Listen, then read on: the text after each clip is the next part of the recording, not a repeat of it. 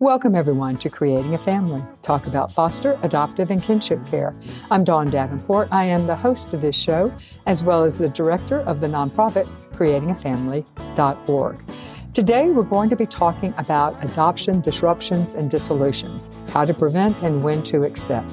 We will be talking with Dr. Eshele Williams. She is CEO of the EDW Consulting as well as Director of the Creating Stability During Change model of practice for resource family disruption prevention and retention. She was the birth child in a foster adoptive kinship family.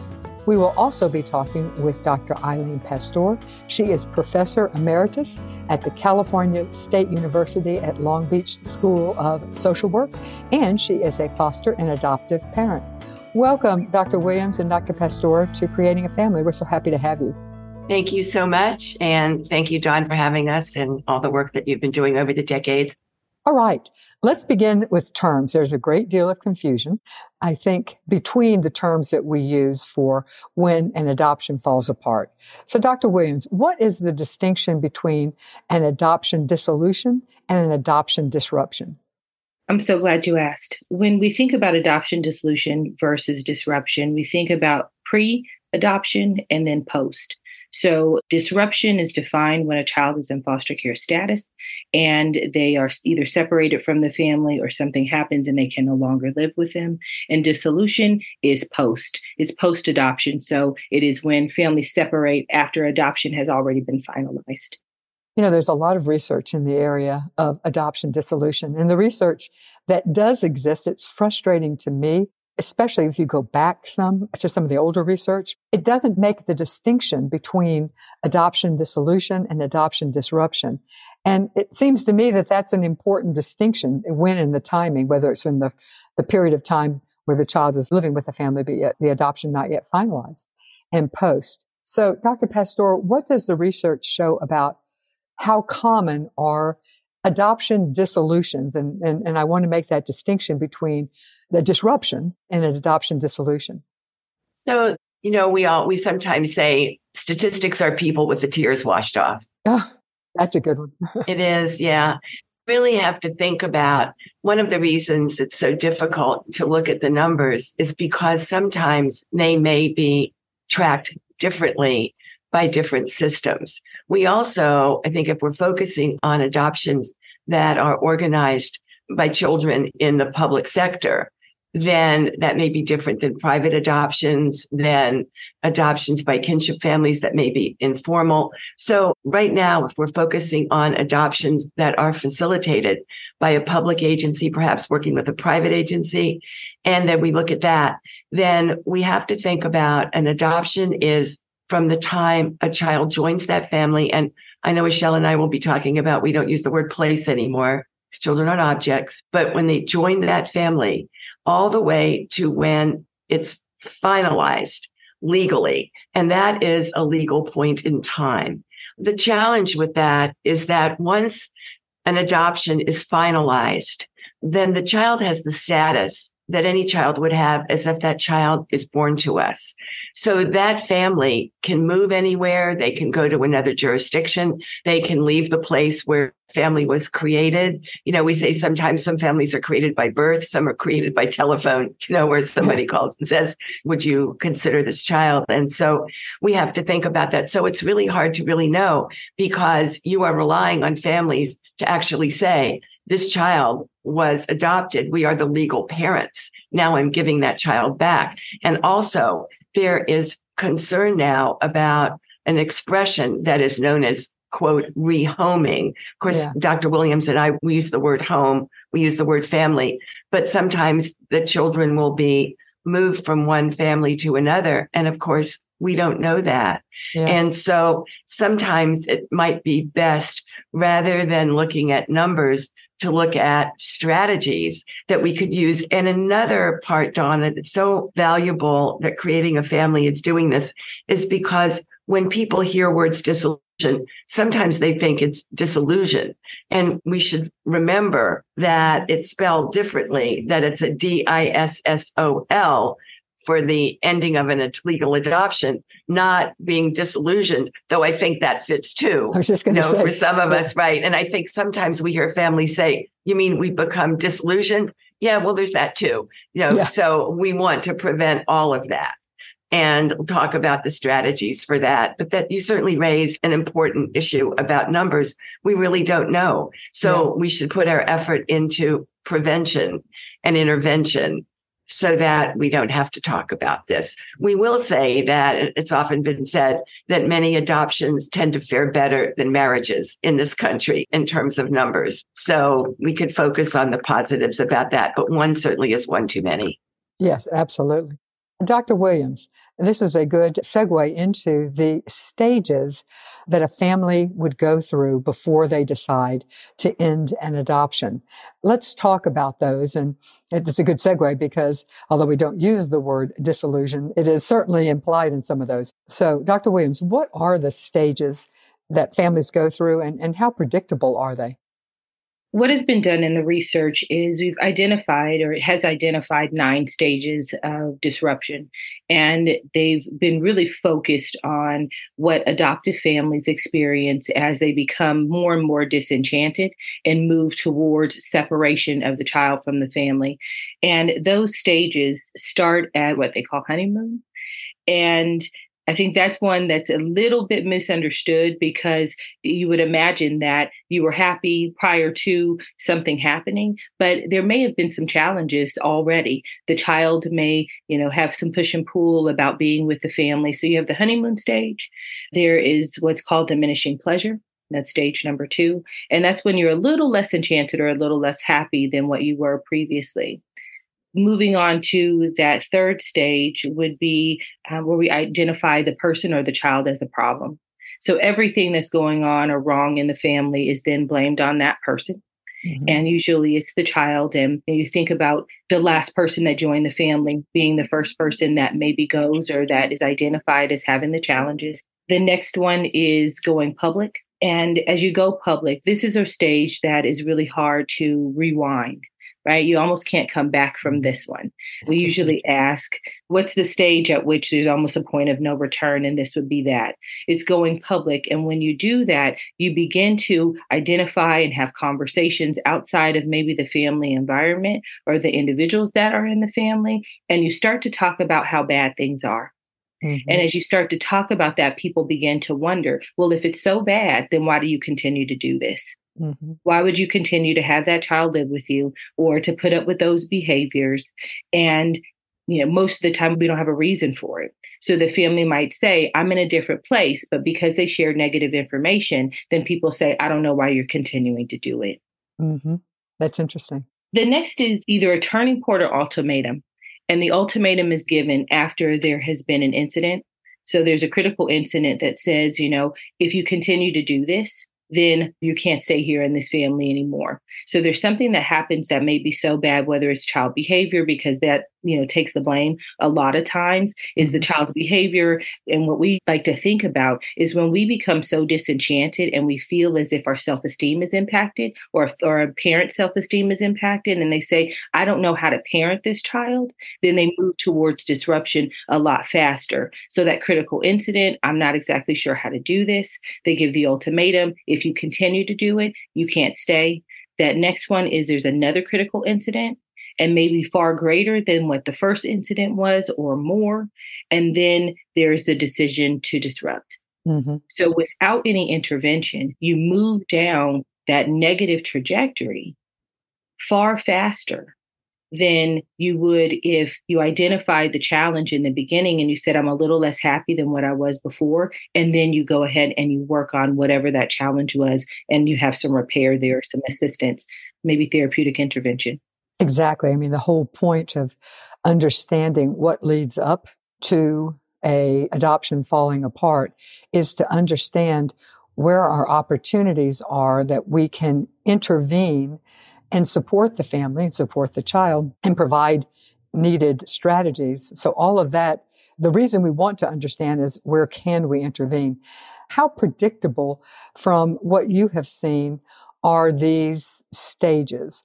Often when we talk stages, it's possible for some to get kind of smooshed together and some to be skipped entirely. But generally speaking, Dr. Williams, how predictable is it that this trajectory without intervention is going to lead to a dissolution? So the research doesn't point to a number, but what we know is if there's anything that's going wrong and you don't see any light at the end of the tunnel, there's no intervention. And I'm glad that you said that, that without intervention, we can almost say that almost 100% of things can always go wrong because mm-hmm. we're not seeing any positives. We're not seeing any turnaround, maybe in child behavior, because it's without assistance. Mm-hmm. So when we think about just the negative trajectory, and if we're going down a negative path and I don't ever see any change, then I'm almost 100% certain to disrupt because there's nothing to look forward to. Exactly. Yeah. You know, it is typical to, to feel like, whoa, I've gotten it over my head. This is a lot harder than I thought. This wasn't what I was hoping it would be. But if we can get in at that point and support families, that's when we can hopefully see them be able to turn around. I want to stop here for just a moment to send out a very warm thank you to our listeners that are returning this week. And I want to welcome our new listeners too. Your recommendations for this podcast to your friends is one of the best way to help us get the word out about it, creatingafamily.org, what we do and about this podcast. Please help us spread the word by letting others know that we exist as an organization, but also that this podcast exists. Thank you. Okay, Dr. Pasztor, why do families struggle post adoption to the point of considering dissolving the adoption? And before you answer, I wanted to read a quote from the Child Welfare League of America new compendium. It's a book chapter on adoption, and it's in the section on trending topics and issues related to disruption and dissolution. And this is a direct quote. Studies that have examined the risk factors related to disruption and dissolution reveal multiple reasons for post-adoption instability, including factors related to the children, their families, and the agencies. I like that because it equally identifies that there are three characters in this story, so to speak, and all three need to be looked at for their role in order to help them. So let's start if you can share it can relate to either the child, the family, or the agency. What are some risk factors that you see in, in any of those? Well, that's a really excellent way of framing it. And also in that book chapter, which I had the privilege of working on, we also want to not only look at the children, the families, and the agencies, but we also want to look at the communities. So we say that we don't want families to give up on children, agencies to give up on families, and communities not to give up on agencies. So let's be sure that we come back. But the risk factors, it really all comes back to the front end work. It's the way that we recruit families the message that we give them about what it means to be an adoptive family. Certainly, Eshele can talk about what we call time traveling, looking at a family over time. So they may get all excited about what's happening. We're going to have a child join our family, not thinking about what happens when that child is a year older, three years older, five years older, 10 years older. And so, and I certainly can speak to that because my children are adults and we're still taking care of them. So we want to think about what is it that we can help families think about regarding the children. What can we think about that they need to be prepared to do? Not only the parents, but everybody in the family. But what is it that agencies have to do in order to have a workforce that's qualified to be able to find and keep these families? That's one stream of it. The other part of it is also how do we prepare the children? So even if it's infant or it's a toddler or a grade school age child, we also have to do the work with the children. So many adoptions now also are open, then we also have to think about what we call the constellation. It used to be the triad, you know, the child, the birth family, the adopted family, or maybe even the worker. Now it's also everybody that's connected to that family. So we have to look at what we can do around prevention and support for the children for all the members of the family, the workforce and the agency. And then what do communities have to do to support the agencies that are taking care of these children? Mm-hmm. So we have to look at all of those groups, both prevention and intervention. Mm-hmm.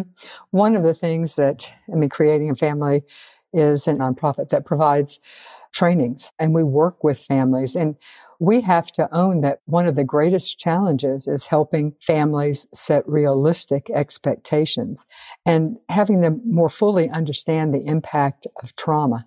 I always come back when I see families struggling and realize that that family was likely had unrealistic expectations. Now, it may not be the agency's fault at all. Sometimes people see what they want to see and hear what they want to hear. And so it's, it, you know, it's, I'm not casting blame here, but Dr. Williams, how can we help families manage expectations and form realistic expectations prior to the child joining the family? One of the ways we set realistic expectations is we understand, and like Eileen was saying, through training and the support that's provided, why is it that a family wants to adopt?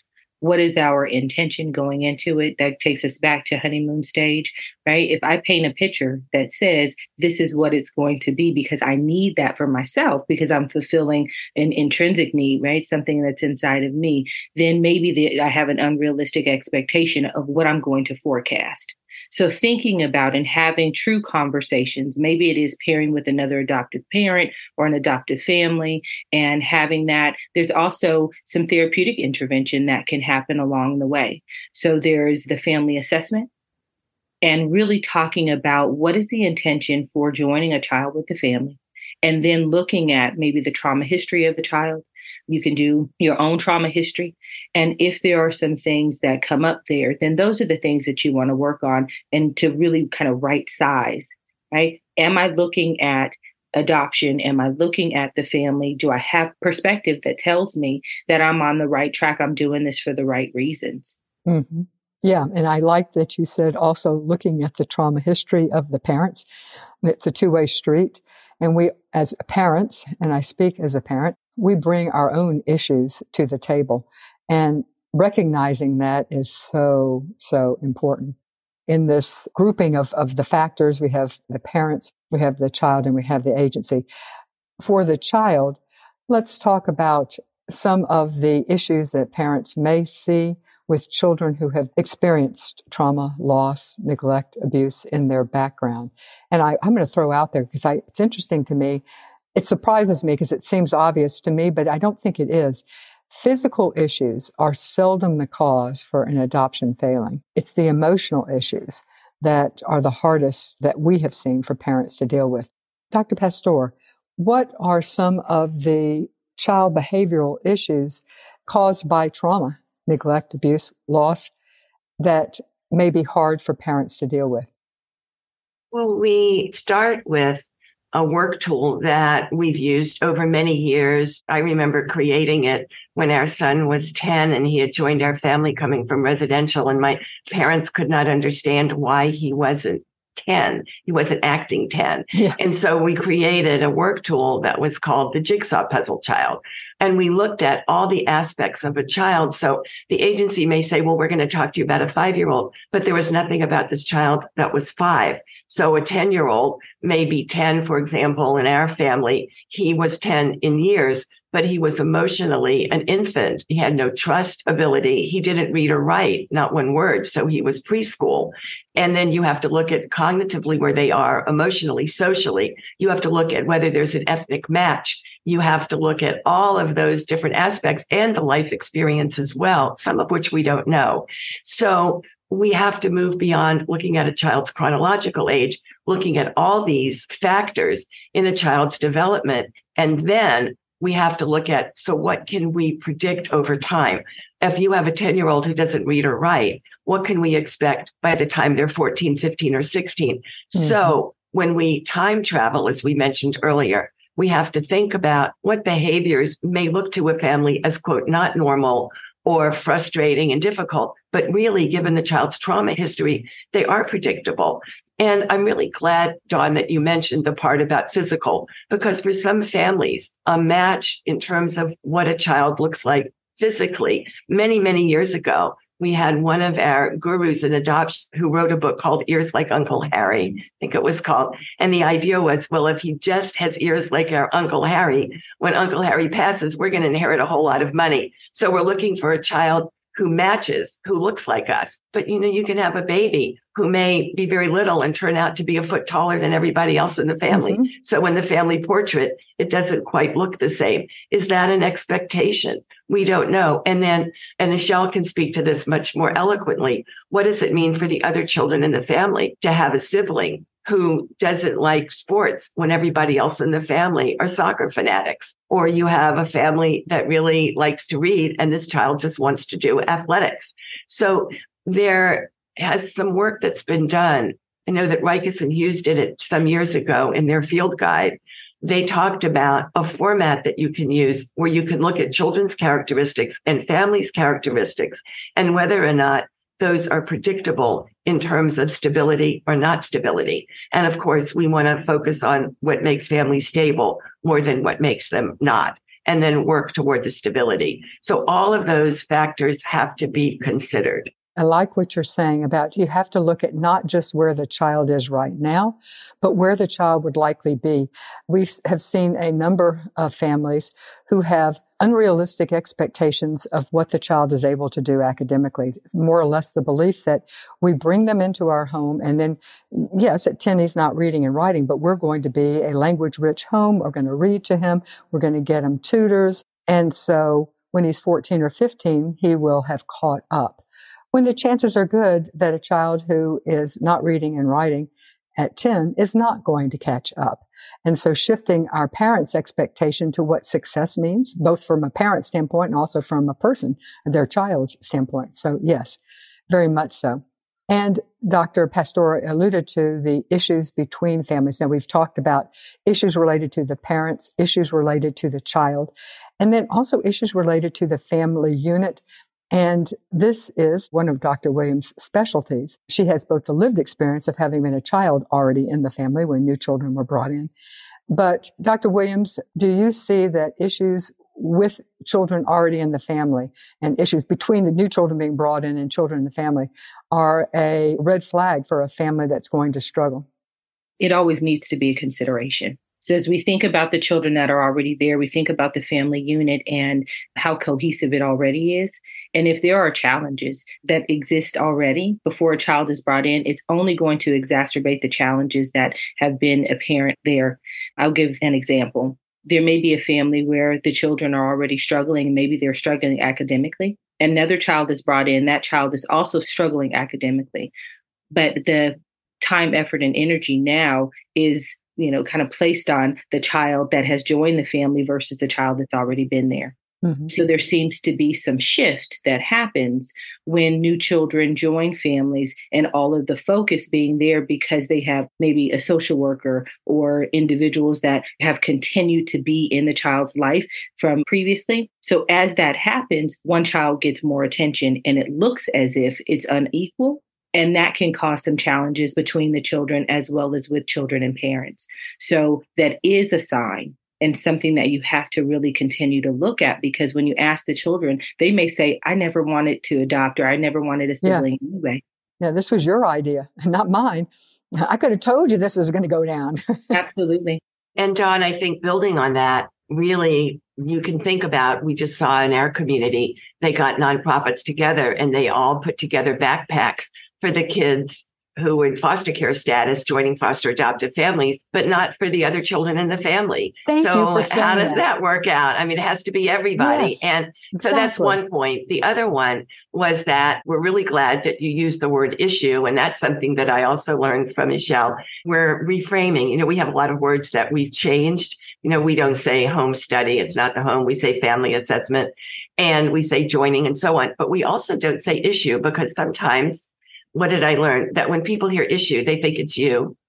And so what we're referring those as challenges.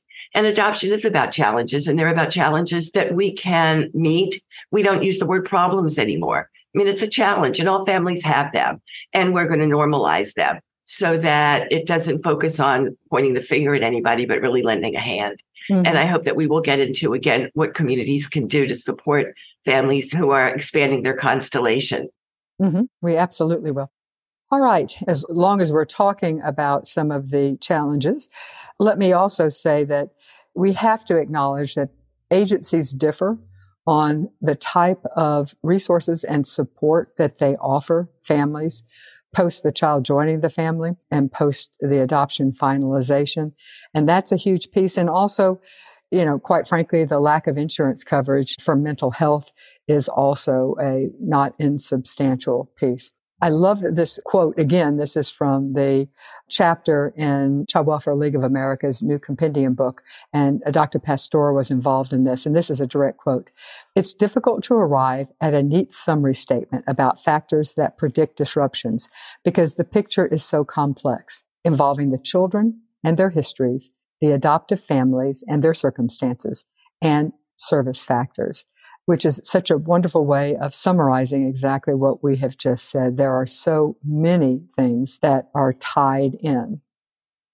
All right. Something, Dr. Pasztor, that you mentioned was preparing the child for them to adapt, the new child joining the family, preparing that child for the realities of joining a new family, of being adopted, or even if it's a guardianship.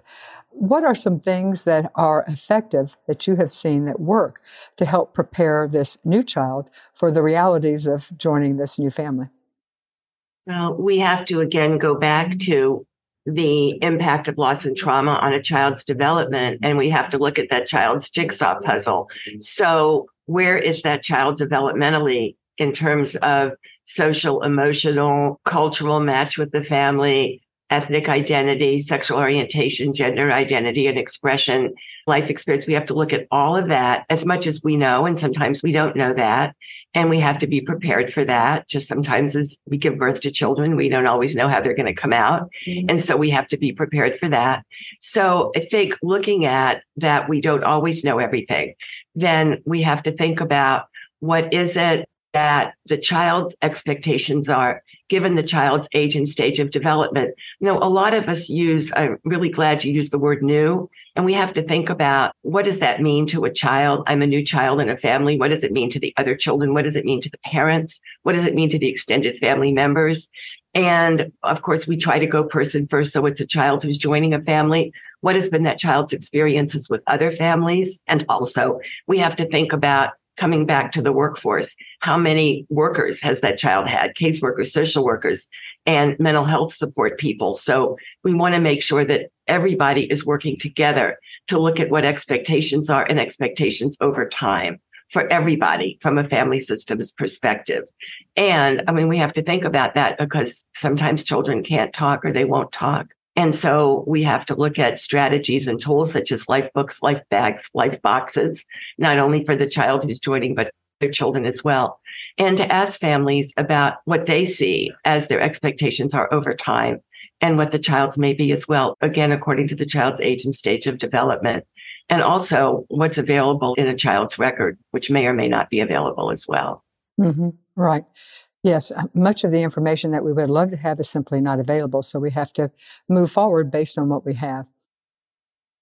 Creating a Family has a terrific curriculum for foster, adoptive, and kinship families. It is interactive. It can be used either online or in person, either one. And it's a video based curriculum. So each curriculum comes with a video, a facilitator guide, a handout, an additional resource sheet. We have a library of these curriculum. We currently have 25 in the library. It covers every imaginable topic you could think you would want to either train foster, adoptive, or kinship families on, or utilize as some skill building in your support group. So check it out at creatingafamily.org, hover over training, and click on support group curriculum. Now, back to the show. I now want to move to talking about the steps to stability. This is on focusing on a strength based approach to supporting families. Dr. Williams, can you tell us what the steps to stability are and then explain them? Sure. When we started the interview, one of the things you introduced was the creating stability during change model of practice for resource, family, disruption prevention, and retention. And the steps to stability really came out of that model of practice. It was born there. And what we looked at are the stages of disruption and them being a deficit model. And as we talked before, it drills down to disruption, and there's really no preventative steps to take you back to a positive place. But in the steps to stability, if we look at creating stability before families are having the challenges, we give a realistic picture of what joining a new child with the family may look like and what the impacts may be. There's the reality piece of that that says every child and family has its own loss and trauma history. And as those loss and trauma histories come together, then we have to have some way to mitigate or to understand how are we going to work together as a family given whether it be the distance or the challenges that we've experienced in our own life. So what we want to do on the steps to stability and this is a model that goes from the bottom to the top right? So the steps to stability go from top to bottom but we've reversed it and put it in a different order. So from the bottom to the top step one is to confirm our commitments what is our commitment to being stable, to being a family? What's the commitment to being impactful in a positive way to the child's lifetime? Number two is to reevaluate our expectations. We always go back to reevaluating what did I think was going to happen mm-hmm. at this stage, or where did I think I was going to be right now? And if that does not match my thoughts and my expectations in the everyday life, then I have to go back and I have to right size that. So, did I get ahead of myself or did I think it was going to be all happy? And now that I have a challenge, then I say, you know, I'm not feeling so good about this anymore. And maybe I don't want to do it. And if I look at my expectations and I say, you know what, I'm exactly where I should be in a new relationship with a child that is joined the family or that's been here for a long time, given their history and ages and stages of development, then maybe I'm, I'll get back on the right track. And then after that, we're going to expect that challenges and setbacks are going to happen. If I can expect that I'm going to, you know, have a challenge and that I will be able to overcome it, then I have a better outlook and attitude when the challenges arise no matter what that challenge is. It's something that I said, I prepare myself, we prepare our families. This is going to be a little bit challenging because we don't know one another or because something else has come up. We turn a different age, we have, you know, some different ideas and thoughts. And as our thoughts and ideas are impacted, then we have to figure out ways to meet those. Mm-hmm. Then we go back, we affirm our team skills and supports. And as we affirm the team skills and supports, what is my family doing and what do I have already? Who do I have in my life that can assist me when I am having a challenge? And that would include people from the agency, I would assume, that would need to be affirming their support. 100%. We're yes, able okay. to say asking for help is courageous. And if asking for help is courageous, who can I ask and how many individuals can come in and help me, whether it be from the agency or the community? Because we do need the support of everyone. We don't have an expectation that only one person is going to assist us or that I'm going to do this by myself. Yeah, nobody can do it by himself. This is not a failure on your part. You're stepping up to a challenging job and you have every right to expect support from your team. Yes. And that brings us to the next step. And this is number five is we trust the process. You have to trust the process. We understand and know that you made the decision for a reason. You're in the exact right place that you should be at that time. The children are progressing the exact way that they should. And sometimes progression is a little slower than mm-hmm. you may want it.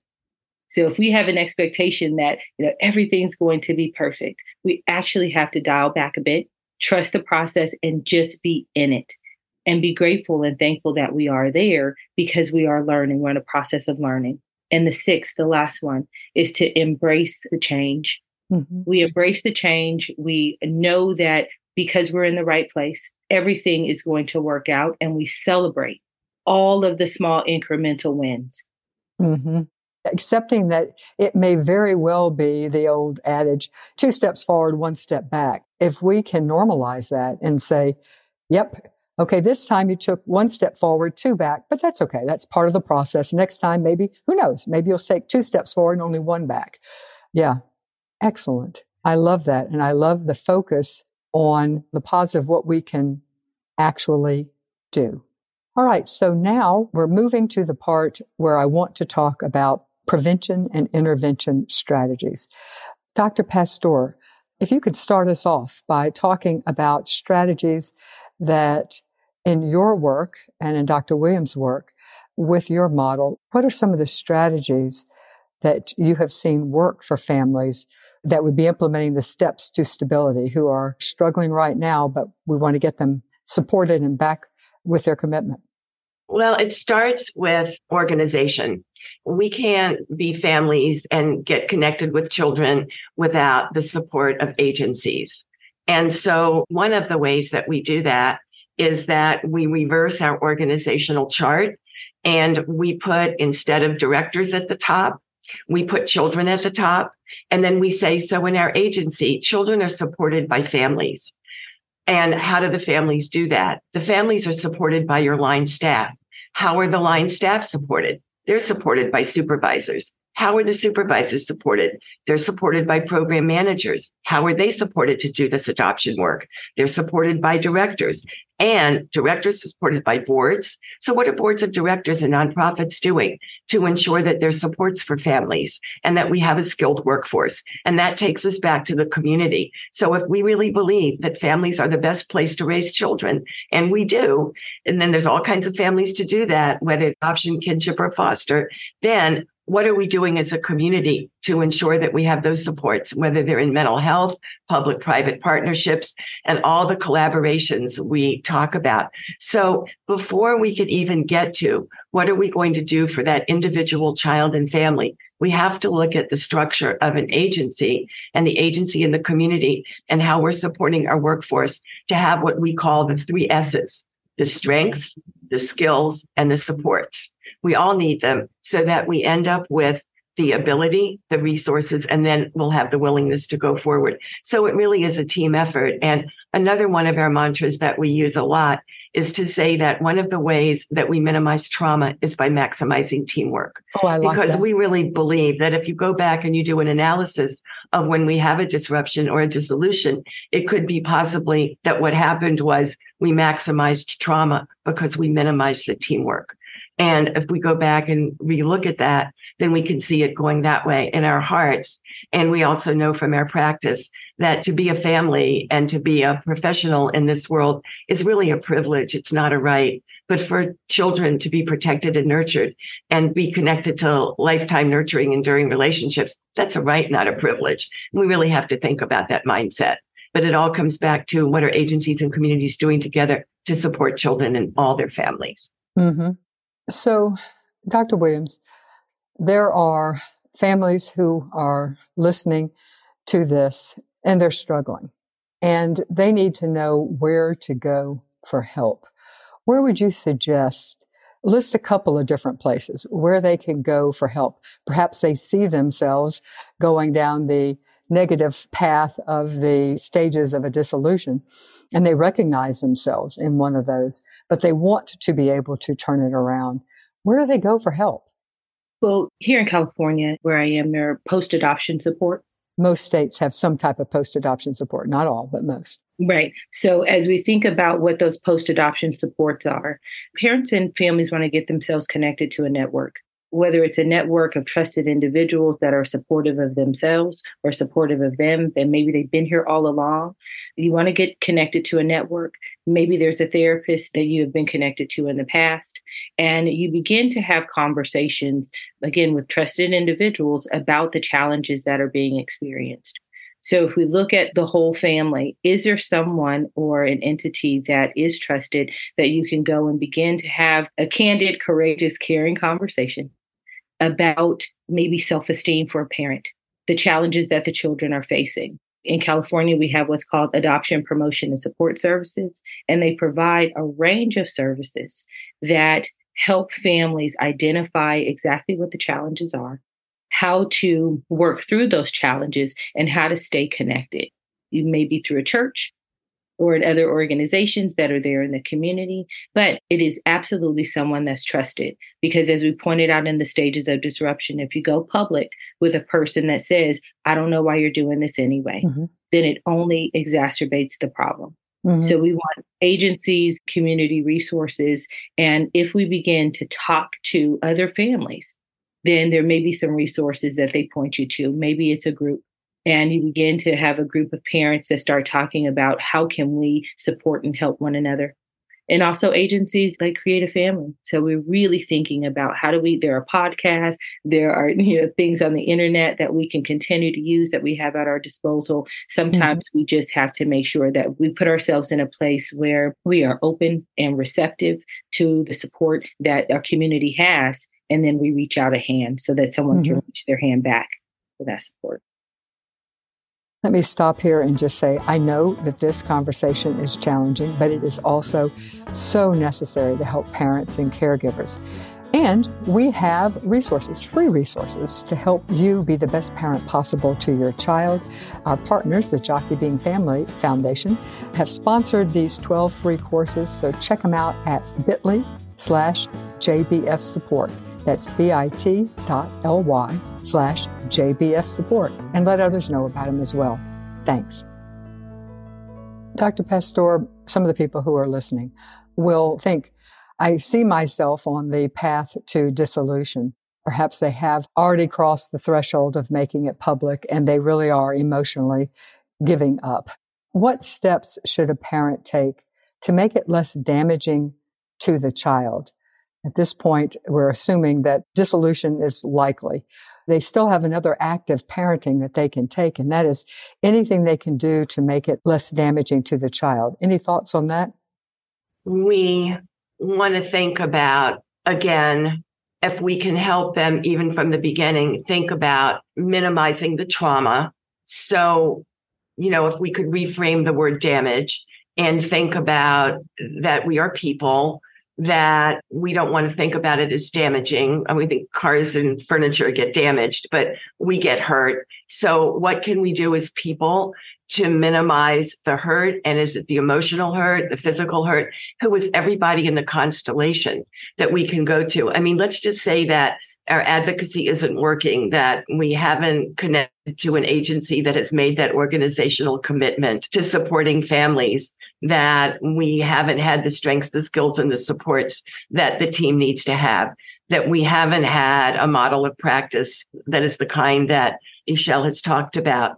So then what we have to do is remember this is hard, no shame, no blame if we have reached out to try to reach out to other families, to other support groups, to the national organizations such as yours, creating a family. There's the National Foster Parent Association has lots of adoptive families.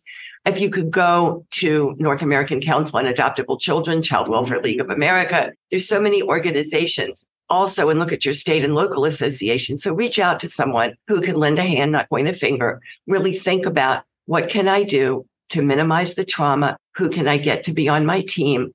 But stay away from the blame, stay away from the shame, and really think about what we can do for everybody in the family so that it is not hurtful. And sometimes if it does happen afterwards and there is a breakup, as in any relationship, whether it's in a divorce, there is an aftermath and we have to think about what help we can get both for the adults in the family as well as the children and to make sure that those children have the supports that they need as well so that they can become stronger and eventually get to where we need all children to be, which is connected to at least one adult. We know we've done our job well when that child is connected to one relationship that is going to be safe and nurturing and intended to be enduring.